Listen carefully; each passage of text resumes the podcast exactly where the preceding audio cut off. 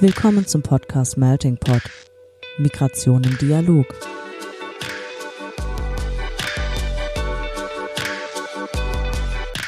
In diesem Podcast sprechen wir mit NachwuchswissenschaftlerInnen aus verschiedensten Fachgebieten, die zum Thema Migration forschen. Ein Einblick also in die Migrationsforschung über die Grenzen wissenschaftlicher Disziplinen hinweg. Organisiert wird der Podcast vom Nachwuchsnetzwerk des Interdisziplinären Zentrums für Integrations- und Migrationsforschung an der Universität Duisburg-Essen. Hallo und willkommen zu unserer nächsten Folge des Melting Pots. Schön, dass ihr eingeschaltet habt und wir freuen uns, diesmal begrüßen zu dürfen Romy Mittag. Schön, dass du da bist bei uns im Melting Pot. Hallo, danke schön. Und ich freue mich ganz besonders, dass du heute zu Gast bist, weil wir kennen uns ja schon vorher. Wir haben uns ja kennengelernt mhm. vor, ich weiß gar nicht, wann das war, 2019. Mhm. Auf jeden Fall noch, als man sich in Seminarräumen treffen durfte zu Schulungen. Ja, ja. Und wir haben eine gemeinsame Schulung zu dem Transkriptionsprogramm Exmeralda gemacht. Und mhm. äh, ich weiß noch, da haben wir vieles gemeinsam gelernt, was auch nicht ganz so einfach war. Und ähm, ja, deswegen schön, dass du da bist. Ich stelle dich mal ganz kurz vor. Du hast äh, 2019 deinen Abschluss im Master of Education an der Universität Hamburg gemacht mhm. und bist seit 2019 wissenschaftliche Mitarbeiterin im äh, linguistischen Forschungsprojekt Sprachliche Dimensionen von Familienkulturen unter der Projektleitung von Professor Christian Bürich an der Universität Hamburg und bist dort im Teilprojekt POMICO, das steht für postmigrantische Familienkulturen, äh, tätig. Und darüber werden wir auch so ein bisschen sprechen heute. Das wird ja mit der Kern unseres Podcasts sein. Und du bist seit 2020 auch wissenschaftliche Mitarbeiterin im Forschungsprojekt Profale. Das steht für professionelles Lehrerhandeln zur Förderung fachlichen Lernens unter sich verändernden gesellschaftlichen Bedingungen. Mhm. Und machst zusätzlich noch einen Masterabschluss äh, in äh, Performance Studies mhm. an der Universität Hamburg. Das äh, sind, ist eine sehr spannende Kombination Sprachwissenschaften und Performance. Und vielleicht können wir gleich ganz kurz auch darüber sprechen. Mhm. Und zum Einstieg haben wir ein bisschen was vorbereitet. Mhm. Genau, hi, ich bin heute die zweite im Moderationsteam Andrea und ich starte jetzt mit den Entweder-Oder-Fragen für dich, Romi. Ja. Und zwar ähm, haben wir auch versucht, ein bisschen einen Bezug zu Linguistik zu schaffen. Und ich als, äh, sage ich mal, Fachfremde würde sagen, Linguistik hat immer irgendwas mit Sprache zu tun. Deswegen würde mich interessieren, ob du lieber Texte liest, also Bücher, oder ob du lieber Gespräche führst. Mm. Ich würde sagen, ich, ähm, also erstmal vielen Dank für die Vorstellung nochmal. Dankeschön, ich freue mich sehr, hier zu sein. Ähm, ich würde sagen, ich äh, bin lieber in Gesprächen äh, unterwegs und bin selbst aktiv und ähm, bewege mich gern in so Halbwissen wahrscheinlich eher, okay. als dass ich ähm, wirklich mal was lerne beim Lesen. Nein, Scherz, aber ähm, natürlich ist irgendwie miteinander sprechen dann doch leichter. Okay. Okay, und äh, die zweite Frage bezieht sich auch auf das Selbstmachen oder Zugucken dabei. Und zwar äh, eine Frage, die sich auf deine Freizeit bezieht. Und zwar, gehst du in deiner Freizeit lieber selbst ins Theater oder machst du lieber selbst Theater? Mhm. Ja, also beides. Ich, ich gucke auch schon mir gerne mal Sachen an. Aber ähm, ich glaube, das ist so ein bisschen auch die, die Sache beim Theater und bei Performance Studies und beim, beim Tanztheater auch. Man guckt es sich an, um danach eigentlich darüber zu sprechen, was man gesehen hat und wer was gesehen hat und wofür das vielleicht stand, was auf der Bühne geschehen ist. Ähm, und in dem Sinne macht man dann doch eigentlich selbst Theater beim Sprechen, beim Sprechen übers Theater. Also man guckt, man guckt sich das an und am Ende geht's dann doch irgendwie um die eigene Peer Group, ähm, sich darüber auszu, ah, ja. auszudrücken hm. und sich darüber auszutauschen. Und ähm, deswegen würde ich sagen, es ist so ein Mix aus beiden. Aber mir fällt gerade so im Studium Performance Studies eigentlich auf, ähm, dass es eigentlich immer die, die Rezension ist, um die es geht. Ja. Ah, okay. okay alle nicken, alle nicken ernst betroffen und danach. danach nee, die Perspektive ist ja völlig neu. Also, weil das hab, da habe ich nie drüber nachgedacht, dass, dass mhm. man halt ins Theater geht, um selbst Theater zu machen. Das ist eigentlich ein schöne, äh, schönes Bild dafür. Naja, die meisten, die hingehen, sind ja auch diejenigen, die selbst dann auch TheatermacherInnen sind. Und mhm. ähm, es ist, es ist eine, eine kleine Gruppe, es ist eine kleine Szene und ähm, die gucken sich gegenseitig an und danach wird das auch wieder verwurstet. Also es ist ein, es ist ein Leben im Diskurs einfach. Ob das nicht in der Forschung auch so ist? Wahrscheinlich, ja. die dritte Frage bezieht sich so ein bisschen auf die Reisegewohnheiten und da wir ja im Corona-Jahr 21 sind, ähm, habe ich gedacht, ist meine Frage eher um, wo es um kleine, kleine Reisen geht. Und da Hamburg ja so dazwischen liegt, Nordsee oder Ostsee? Mm. Äh, sage ich mal Ostsee. Ich habe eigentlich, ich habe eigentlich mit beiden nicht viel, mit, mit, mit beiden Orten, mit beiden Seen sozusagen, eigentlich keine Erfahrung. Ah, okay. Ich gehe mal in den Stadtpark, aber eigentlich bleibe ich immer in Hamburg. Und äh, ich mache eigentlich immer, wenn ich Urlaub mache, bin ich in Hamburg. Okay. Das ist meine Stadt. Ja, kann man noch viel erleben. Ja, ja. Ähm, ja die, die, letzte Frage bezieht sich bei uns klassisch immer auf deine Forschungsmethode. Mhm. Und zwar, ähm, ja, wie sieht es bei dir aus? Bist du eher qualitativ unterwegs oder quantitativ? Ja, qua quantitativ würde wahrscheinlich gar nicht gehen. Also ich bin auf jeden Fall qualitativ. Ähm, qualitative Forscherin, ja. Okay, es war äh, kurz auf den Punkt gebracht. Und ähm, dadurch, dass ich ja in einer ähnlichen Forschungsmethode unterwegs bin, ähm, weiß ich, dass du in der funktionalen Pragmatik äh, arbeitest, also nach der Methode der funktionalen Pragmatik. Vielleicht kannst du uns kurz ne, äh, äh beschreiben, was zeichnet die funktionale Pragmatik als Forschungsmethode aus? Mhm, mh. Äh, ja, da hole ich jetzt einmal ein bisschen aus, weil funktionale Pragmatik ist ja auch zu verorten in der Pragmatik und die Pragmatik ist dann ähm, ist halt eine Teildisziplin der Sprachwissenschaften und beschäftigt sich also mit dem kontextgebundenen, äh, mit der kontextgebundenen Bedeutung von Wörtern, ähm, aber vor allem also mit dem Gebrauch von Sprache.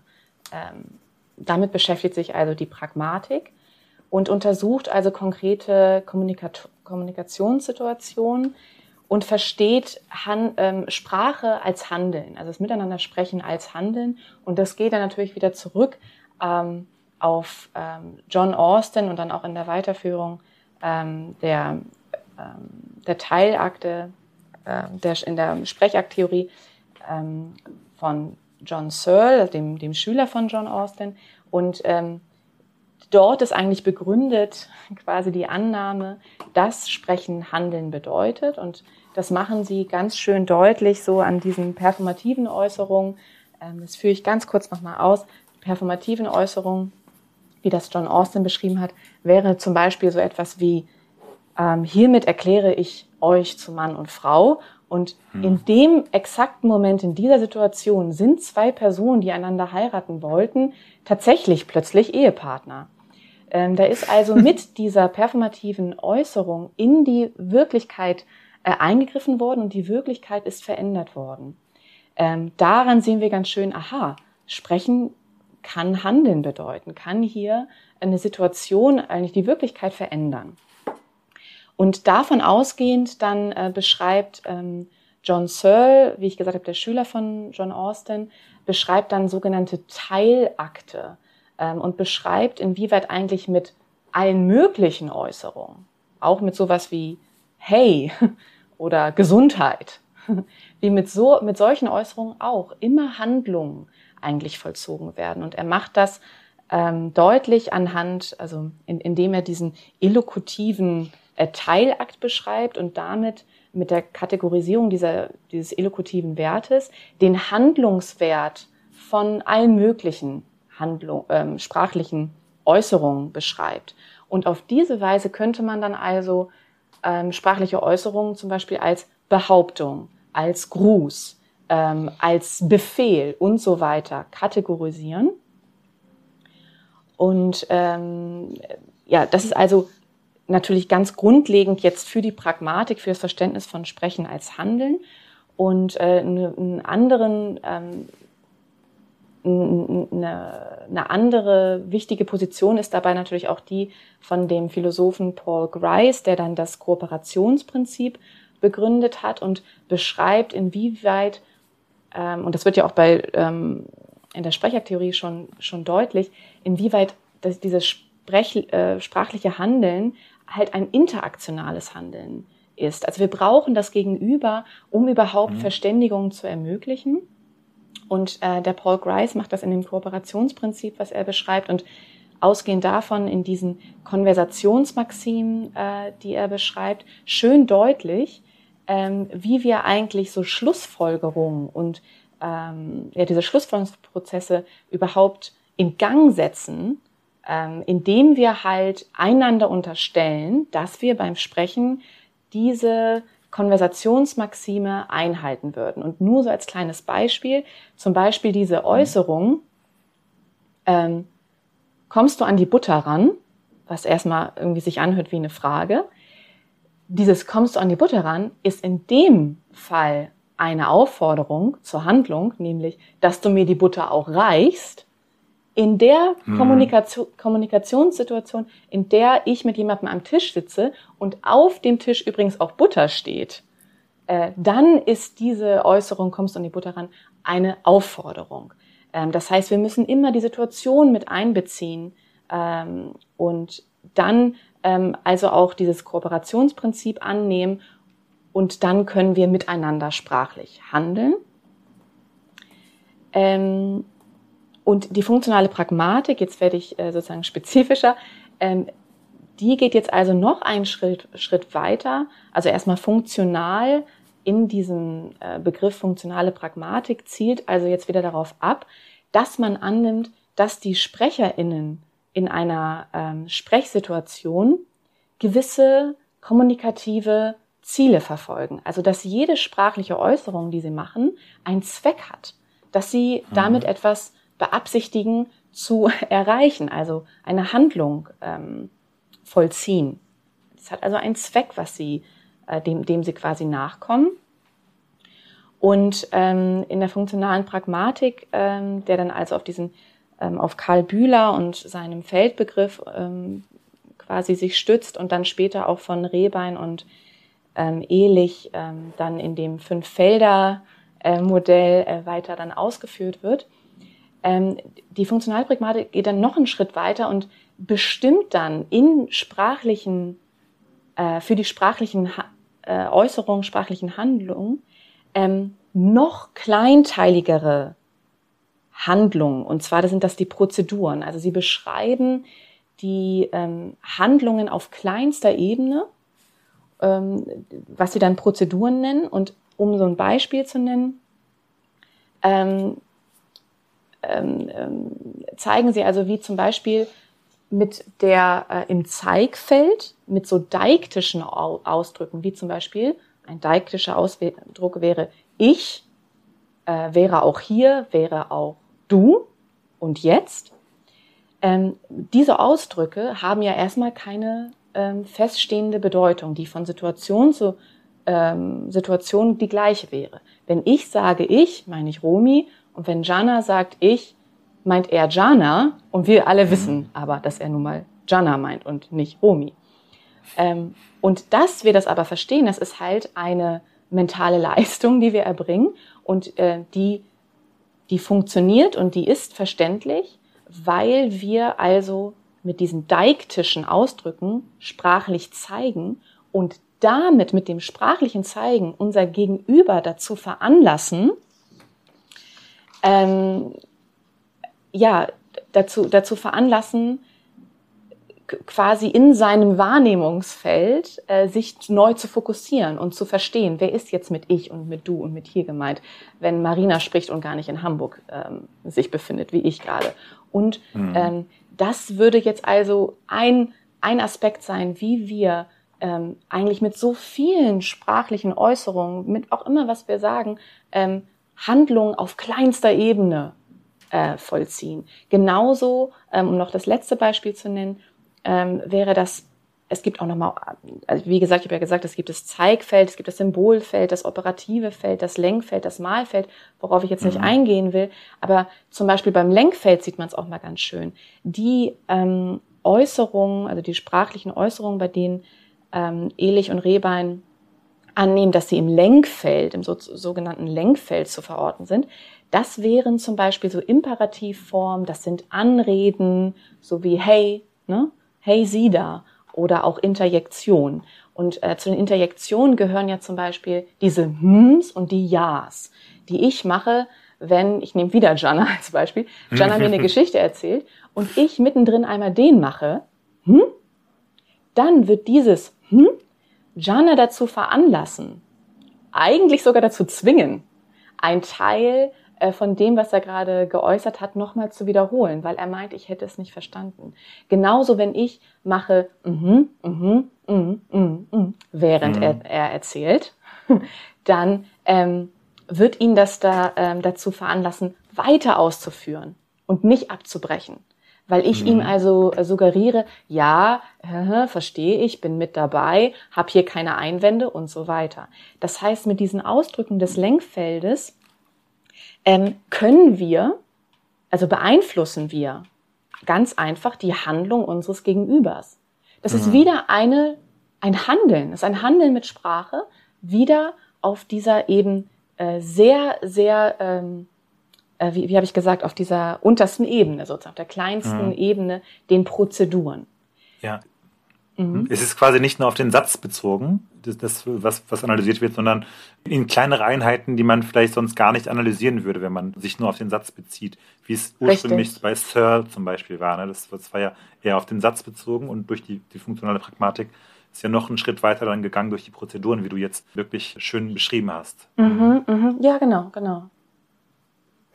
Also ich so als Nicht-Linguistin ähm, habe das jetzt sehr gut verstanden. Vielen Dank, dass du das immer so mit so vielen Beispielen ausgeschmückt hast. Das hat mir sehr geholfen.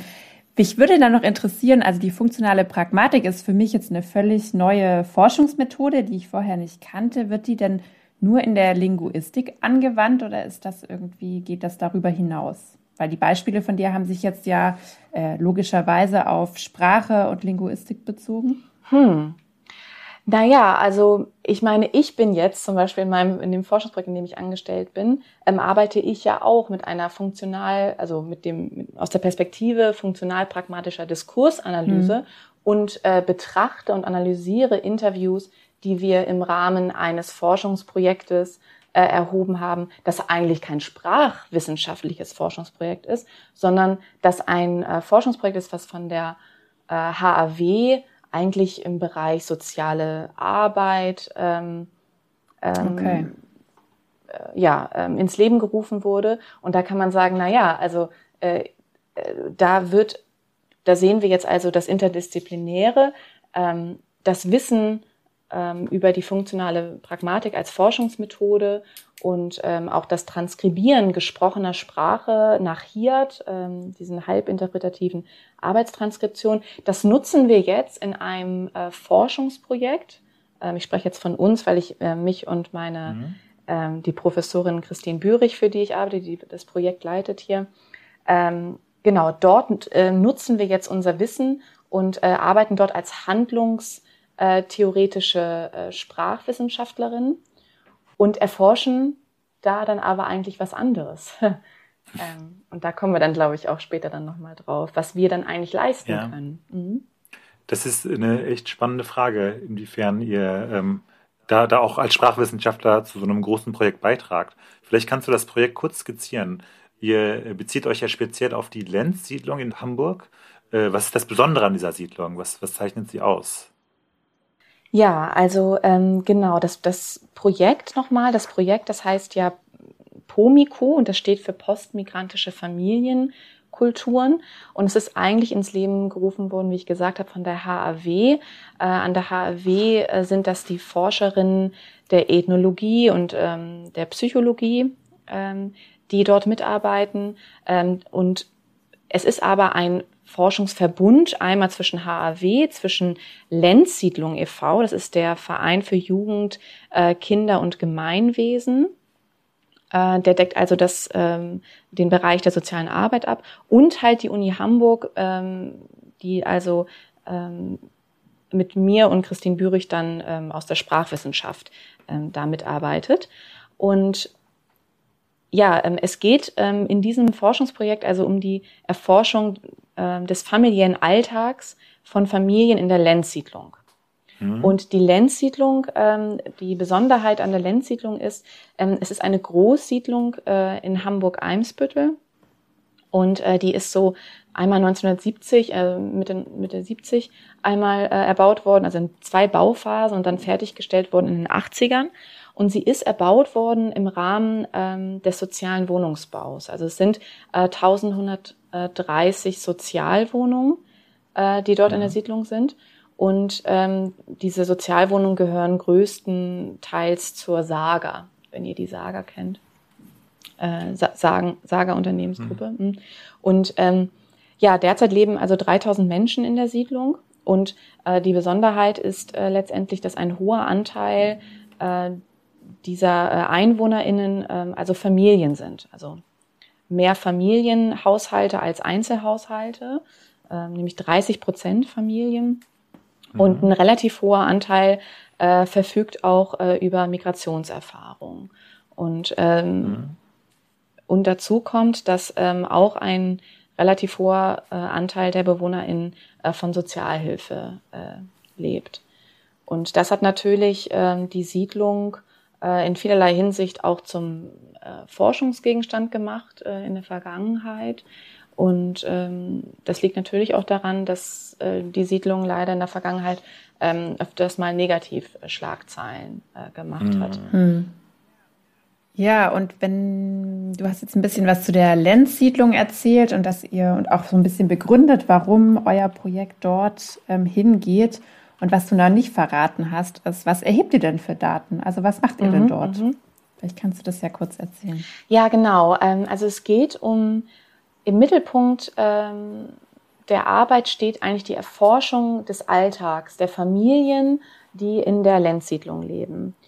Ähm, und zwar möchte man quasi, also möchte der ganze Forschungsverbund eigentlich ja die Konstitution der Familien und auch ihre Identität erforschen, um dann Aussagen treffen zu können über die Identifikation der BewohnerInnen mit der Siedlung, in der sie leben, äh, die Identifikation ähm, mit dem Stadtteil, äh, die Identifikation mit der ganzen Stadt Hamburg, ähm, aber auch Aussagen äh, über die soziale Kohäsion in der Siedlung, ähm, Aussagen mhm. über die Netzwerkstrukturen der BewohnerInnen innerhalb der Siedlung und wieder auch raus aus der Siedlung und in, in ganz Hamburg sollen getroffen werden. Ähm, und es geht auch darum, zum Beispiel die Bedarfe der Familie zu ermitteln und auch so die Bedarfe der Mitarbeiterinnen, ähm, MitarbeiterInnen im Bereich der sozialen Arbeit. Äh, dieser, mhm. äh, was jetzt den, die Beratungsangebote zum Beispiel betrifft, dieses Vereins Lenzsiedlung e.V., die in dieser Siedlung ein Bürgerhaus haben und dort also ähm, ja, Jugendarbeit, äh, Kinderbetreuung und also Beratungsangebote mhm. haben.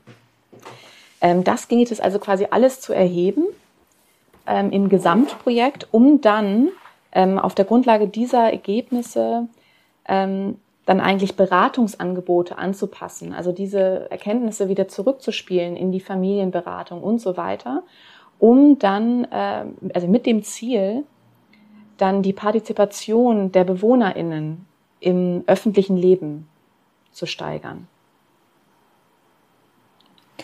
Und wie genau macht ihr die Datenerhebung? Also macht ihr Gespräche mit BewohnerInnen oder in, den, in dem Verein oder wie geht ihr da vor? Ja, also das ist eine gute Frage. Wir haben ganz viele unterschiedliche Interviews äh, geführt. Also ähm, die HLW mhm. hat Interviews geführt, die Uni Hamburg hat auch Interviews geführt und die sind auch unterschiedlicher Art. Wir haben einmal explorative Interviews, die wir mit so einem ähm, Interview-Leitfaden führen, den wir gemeinsam so im Verbund auch abgestimmt haben. Und dieser ähm, explorative Interview-Leitfaden, der, da sind die Fragen quasi, die darin vorkommen, die sind so in drei Themenbereiche zu unterteilen. Das wäre einmal Leben in der Lenzsiedlung, äh, familiärer Alltag oder so irgendwie ähm, soziale Kohäsion in der, in der Lenzsiedlung. Und diese, äh, dieser Leitfaden soll aber eigentlich ähm, die InterviewpartnerInnen dazu anregen, ins Erzählen zu kommen. Ne? Es sollen also mhm. narrative mhm. Interviews okay. sein. Ähm, das ist eine Art von Interview. äh, die wir geführt haben. Und wir haben aber dann auch noch zum Beispiel äh, Gespräche er, erhoben anhand von Familienfotos, die uns vorlagen. Da haben wir dann mit ah. BewohnerInnen gemeinsam über ein Familienfoto gesprochen, was auf dem Tisch liegt und hm, was ist hier passiert, äh, wer ist hier abgebildet und so weiter. Dann gibt es noch Netzwerkinterviews und so. Aber das, worauf ich mich vor allem äh, jetzt gerade äh, fokussiere, sind diese äh, narrativen Interviews. Und ich glaube, da kommen wir dann später auch noch drauf. Insbesondere sind es dann da die Narration, also die Momente, in denen die InterviewpartnerInnen von alleine ähm, ins Erzählen kommen. Ja, okay.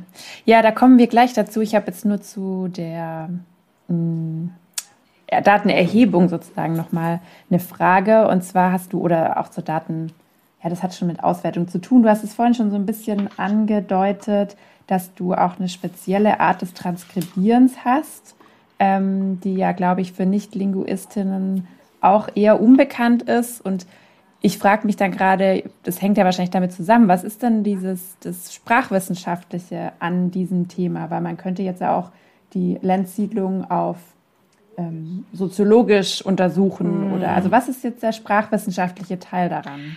Ja, sehr schön. Das ist genau der Punkt. Also wir gehen ja davon aus, dass in einem Gespräch, in einem Interviewgespräch zum Beispiel, nicht zufällig eine Äußerung gemacht wird. Mhm. Wir mhm. betrachten also einmal den gesamten Gesprächsverlauf und schauen dann, ja, wie hat es, also wie, wie ist es zu dieser Äußerung in Minute 14 denn eigentlich gekommen?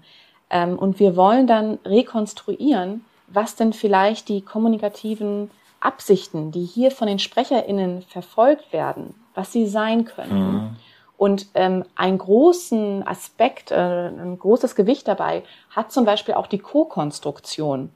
Also im Gespräch die Co-Konstruktion, die also getragen wird von den InterviewInnen, von den Inter Interviewer, der Interviewerin, äh, die wir zum Beispiel an diesen Hörersignalen äh, ja, mhm. ablesen. Äh, wo bleiben sie aus und wo wird irgendwie das Gegenüber richtig dazu angetrieben, weiter auszuführen? Denn ähm, denn das alles äh, bedingt ja nun mal das Sprechen miteinander. Ähm, ja. Also mit Co-Konstruktion meinst du dich zum Beispiel als Forscherin in dem Gespräch oder was meinst du mit Co-Konstruktion? Ja, genau, genau, richtig.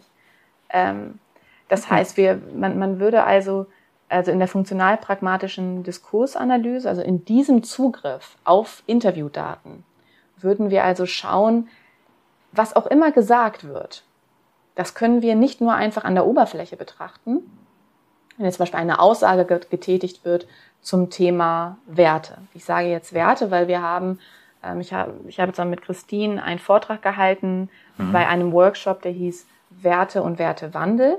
Und ähm, ja, wir haben eigentlich keine Interviews, in denen es um Werte geht, in denen also ähm, gefragt wird, ja, nach was für Werten lebt ihr eigentlich bei euch zu Hause? Mhm. Und Achtung, bei diesen Fragen kommt nun mal eben auch gar nichts rum, kommt gar nichts bei rum. Ja. Nee. Äh, genau dasselbe mit Familie. Wie lebt ihr denn eigentlich in eurer Familie? Ähm, das sind genau die Fragen, wo eben nicht über, also wo die Antwort dann eben äh, uns eigentlich gar nicht weiterhilft, sondern äh, wir müssen an anderen Stellen gucken. Also wir schauen ähm, erstmal, ähm, inwiefern ist das, was eingebracht wird, überhaupt selbstinitiativ, ähm, also wird selbstinitiativ zum Beispiel ähm, mhm. eingebracht von den InterviewpartnerInnen und ähm, ja, mit welchem Zweck womöglich. Äh, genau, wozu dient es hier den InterviewpartnerInnen? Und ähm, ja, genau, und dann, und dann, und dann schauen wir quasi, ja, wer hat das Thema eingebracht, ähm, wie, wie, wie kommt es dazu? Und, ähm, und dann sind wir jetzt auch schon bei diesem Thema der, der, der Positionierung. Das ist nämlich ähm, auch etwas, womit ich mich jetzt ähm, schon stärker beschäftigt und auch mit der Erzählforschung. Wenn wir nämlich jetzt ähm, schauen, dass zum Beispiel das Thema Werte irgendwie berührt wird in einer Erzählung, die ein Interviewpartner anbringt, dann, ähm, dann, dann ist auch zu schauen, inwieweit vielleicht das einer gewissen Positionierung im Gespräch dient. Also inwieweit werden hier mhm. äh, Positionierungsverfahren vielleicht verfolgt. Ähm, des Interviewpartners. Ähm, und er oder sie ähm, stellt sich hier ja als jemand äh, dar, irgendwie im, im Verständnis des erzählten Ichs und auch im Verständnis des erzählenden Ichs. Mhm. Was ich gerade den Bezug so noch nicht so ganz hinbekommen habe oder wo ich noch mal nachfragen wollte, ist, das Projekt heißt ja postmigrantische Familienkulturen.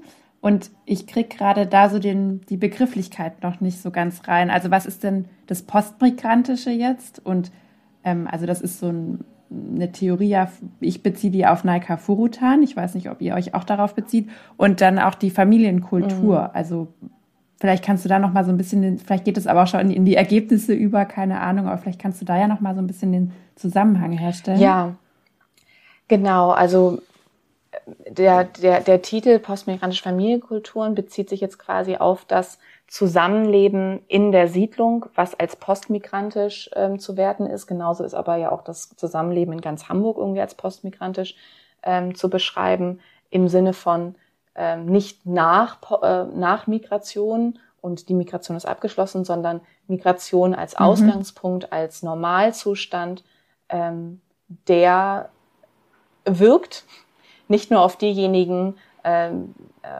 die eventuell über Migrationserfahrungen verfügen, sondern einfach um alle, äh, also die, der sich auf alle Personen auswirkt. Und äh, unter mhm. dem Aspekt ähm, ist natürlich die Lenzsiedlung ähm, interessant äh, zu erforschen.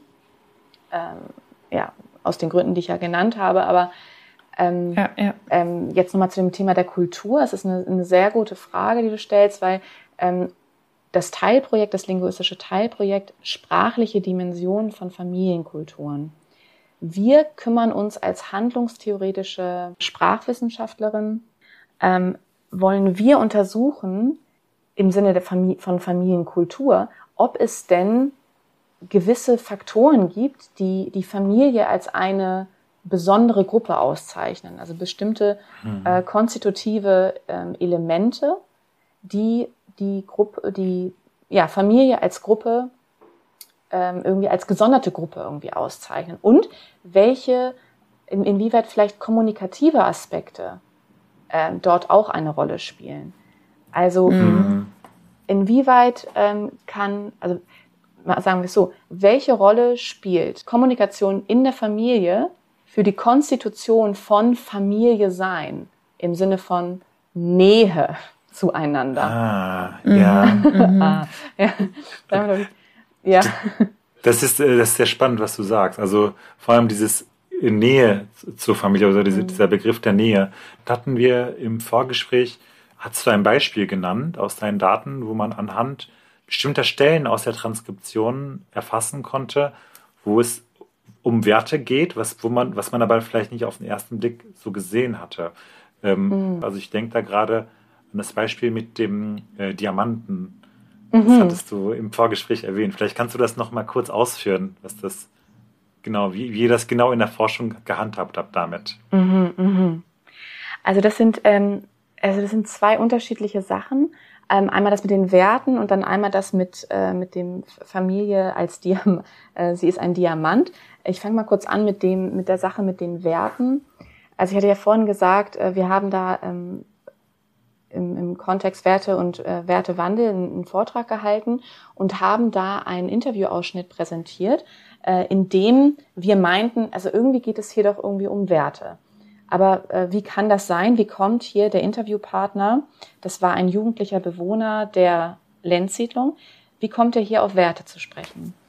Und er ähm, erzählt eine kleine Geschichte, äh, in der er beschreibt, wie er seinem deutschen Kollegen familiären Zusammenhalt beigebracht hat. Und der deutsche Freund, mhm. das ist ein deutscher Kollege von ihm, und der ist ihm richtig dankbar danach dafür. Und ähm, ja, ähm, er, er wurde nicht äh, in dem Gespräch danach gefragt, welche Werte er lebt oder welche Werte seine Kollegen leben und so weiter. Ähm, mhm.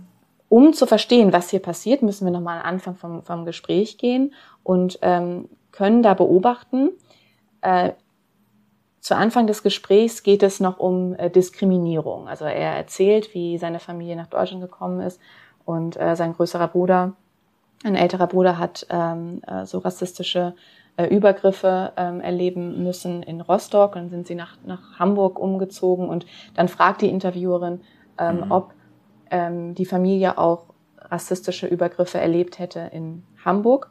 Und dann erzählt äh, der Interviewer, äh, nein, sowas Vergleichbares nicht wie in Rostock, aber in der Schule hat er, ja, wurde er immer anders behandelt von den Lehrern, immer äh, benachteiligt und erzählt dann eine Geschichte von einem vom Schulhof. Ähm, er ist auf eine Schule gegangen ähm, und, und ähm, in der, wie er sagt, also er bringt dann die Kategorie ein, äh, Ausländer mit ein, ganz viele Ausländer waren. Und ähm, auf dem Schulhof haben sich dann die Schüler, die alle Ausländer waren von der einen Schule, gemischt äh, mit den Schülern der anderen Schule und die seien alle nur Deutsche gewesen. Hm. Und dann beschreibt er so ganz bildhaft, ähm, dass ähm, weil äh, genau, dass, dass die Lehrer ständig rumgehackt haben ähm, auf den ausländischen Schülern, in Anführungszeichen, weil sie so laut gewesen seien, also weil sie so, so, so laut miteinander gesprochen hätten.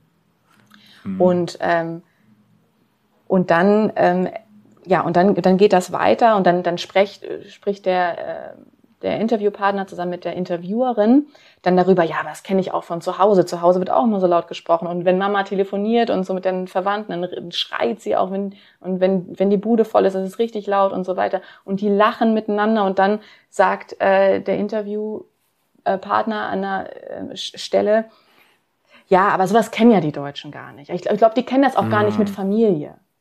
Aha, die kennen das nicht mit Familie. Und dann wird das irgendwie umgedeutet, es wird irgendwie jetzt genutzt für so eine Konstitution, für so ein, für so ein, für ein, für so ein Bild von Familie sein, wozu irgendwie das laut miteinander sprechen irgendwie eine Funktion hat, irgendwie da reinpasst. Ah. Und das nutzt dann ähm, der Interviewpartner, um zu sagen, na ja, aber die kennen das nicht mit familiären Zusammenhalt, die kennen, die, die wissen gar nicht, was Familie bedeutet. Und dann erzählt er also von dieser Geschichte, dass er seinem Freund diesen familiären bei äh, familiären Zusammenhalt erst erklären musste und richtig beibringen musste. Und da können wir jetzt sagen, ja, mit, also Gegenstand der, der Geschichte ist sicherlich, ähm, ist sicher, sind sicherlich irgendwie ähm, das Joint Endeavor, also so die, das geteilte Wertesystem dieser Community of Practice des Interviewers, Community of mhm. Practice, nämlich seine Familie. Die Geschichte gibt uns Einblick darin aber sie wurde angeführt, vielleicht ähm, zu einem anderen Zweck. Denn es ist ja nicht, nicht zufällig, dass gerade der Aspekt des Lautsprechens, wofür er eigentlich von den deutschen ähm, Lehrern ähm, ähm, diskriminiert wurde, benachteiligt mhm. wurde, dass das jetzt für die Geschichte ähm, umgewandelt wird zu eben dem Aspekt, ähm, der Familie ausmacht ah, und mh. zu einem, ähm, ja, zu einem, letztendlich zu einem Wert wird, zu einem familiären Wert wird, ähm, den er sogar in seinen Freundeskreis tradiert und, ähm, und er sich in diesem Kontext auch als Lehrmeister ähm, ähm, mhm. darstellen kann in, in, in der Erzählung dieser Geschichte. Ähm, es heißt, diese Geschichte kommt eigentlich ähm, ähm, ähm, kommt natürlich auch in der Ver Verarbeitung der Erfahrung von Othering natürlich, mhm. ähm, wird hier angeführt äh, im Gespräch. Das heißt, ja, was können wir jetzt darüber mhm. sagen, was unser Interviewer, äh, was unser Interviewpartner jetzt über äh, Werte sagt? Naja, wir können nur sagen, dass es in dieser einen Gesprächssituation, äh, wo er übrigens aber auch auf eine Interviewerin trifft, die ihn auch wirklich darin unterstützt und ähm, äh, darin unterstützt, weil sie selbst quasi auch ihre Eltern auch über Migrationserfahrung äh, äh, verfügen, ähm, ihn darin unterstützt, das alles zu, zu, zu konstituieren, diese Erzählung, mhm. und das als Wert dann ähm, ähm, um, umzudeuten. Ähm, ja, in dieser Konstellation wird dann über Werte gesprochen, aber es, es mag vielleicht einem, einem ganz anderen Zweck dienen. Mhm. Ähm, und das ist alles ähm, mitzudenken. So, also ist, ja. ähm, wenn, wenn man dann auf der Mikroperspektive, äh, auf der Mikroebene nochmal schaut, ist halt unheimlich interessant auch, wie ähm, der, In der Interviewte zusammen mit der Interviewerin, wie sie ständig mhm. miteinander ähm, abprüfen, ob sie denn so dasselbe Peer Group Specific Knowledge haben. Spannend, ähm, ja. Und ähm, ob er sich wagen kann, das jetzt auch zu sagen ja. äh, über Deutsche zum Beispiel oder ja. ob er über Ausländer, wie er es auch nennt, sprechen kann. Ähm, so das, das, das ist ganz interessant, wie die das miteinander abschätzen und, und, und weil das nun mal so verläuft, wie es, wie es verläuft, kommt es dann auch zur Decke. Ja, spannend. Also das ist, indem die Gesamtsituation betrachtet wird, rekonstruiert ihr, was so ein bisschen unter der sprachlichen Oberfläche liegt dann und könnt anhand dessen dann Rückschlüsse ziehen. Mhm. Wir sind leider schon sehr fortgeschritten in der Zeit, die verfliegt hier einfach. Gerade weil es auch so ein völlig neues Thema auch ist, das wir bisher noch gar nicht hatten in dieser Form. Ich glaube, mm. wir hatten bisher noch gar keine Linguistin zu Besuch. Und mm. vielleicht kannst du noch in wenigen Sätzen ähm, ein paar Forschungsergebnisse, falls ihr schon welche habt aus dem mm. Projekt, kurz zusammenfassen. Ja, gerne. Ach, schade, schade. ähm, aber ja, ähm, ich hatte ja vorhin, genau, das würde ich noch mal gerne sagen. Also ich hatte ja vorhin gesagt, wir wollen schauen, ähm, da, da habe ich noch gar nicht drüber gesprochen, über das Konzept der Doing, des Doing Family. Ähm, wie gesagt, wir wollen ja über, wir wollen ja Familienkulturen äh, erforschen und das Konzept der, des Doing Family nach der Jurzig ähm, besagt quasi, ähm, naja, davon ausgehend, dass heute familiärer Alltag nicht mehr so selbstverständlich ist und das, weil er sich heute stark verändert hat, ähm, braucht es quasi Herstellungspraktiken, äh, um das Familiesein herzustellen. Wie gesagt, da sind wir wieder bei diesem Thema Nähe, um dieses Konzept Familiesein irgendwie herzustellen. Und vor dem Hintergrund ähm, schauen wir jetzt, ähm, und es ist ja eigentlich ein ähm, ein sozialkonstruktivistisches, konstruktivistischer Ansatz äh, des Doing Family. Und wir als Sprachwissenschaftlerin schauen so, naja, wie könnte man jetzt dieses Konzept aber auch erweitern und schauen, ähm, ja, welche Rolle Kommunikation bei der Herstellung von Familie sein vielleicht ähm, hm. zukommen könnte. So.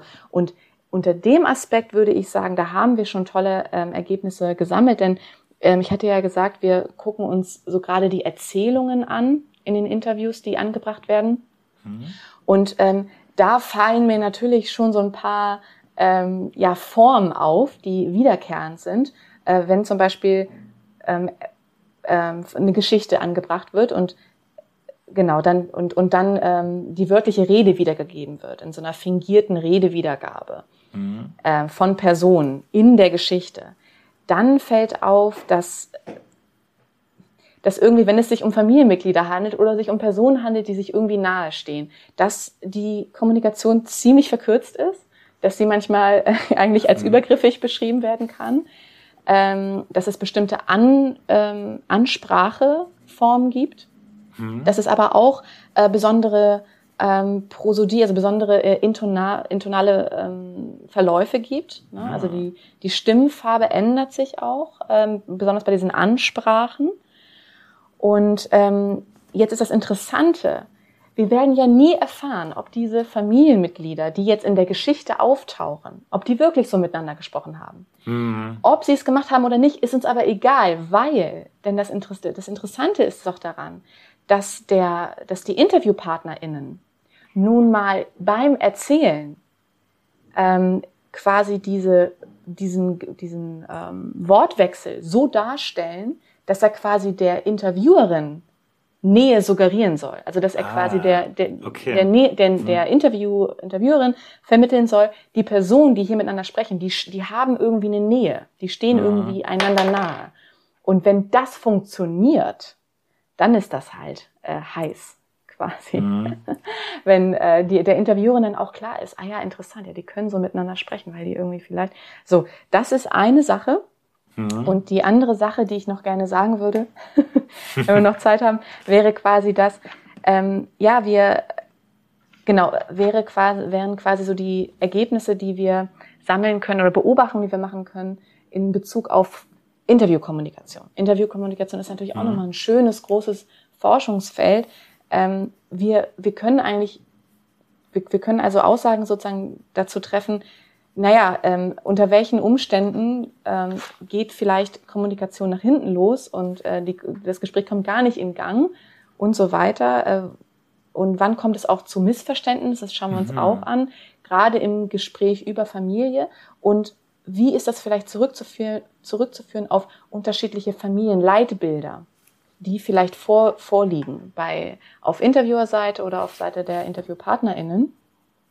Ähm, also wie, wie kommt es hier zu diesen Missverständnissen? Und, ähm, und letztendlich, äh, das ist, denke ich, so, so der wichtigste Punkt ähm, an dem Ganzen, und da komme ich jetzt auf diese, diese Sache mhm. mit dem Diamanten zu sprechen. Ähm, wir erfahren tagtäglich, diese Idee, ähm, dass man mal einfach über Familie sprechen kann, dass man mal einfach über Werte, dass man mal einfach über Identität oder äh, kollektive Identität und so weiter sprechen kann, ist halt eine Illusion. Ähm, mhm. Es wird nie einfach mal so inhaltlich was verhandelt. Das geht gar nicht. Was wir sehen ist, dass wenn über Familie gesprochen wird, ganz andere Dinge äh, vielleicht kommunikativ verfolgt werden. Das hatte ich ja vorhin schon bei den Werten äh, mhm. beschrieben. Und jetzt bei der Sache mit dem Diamanten, das kann ich jetzt da einbauen. Ihr werdet euch wundern.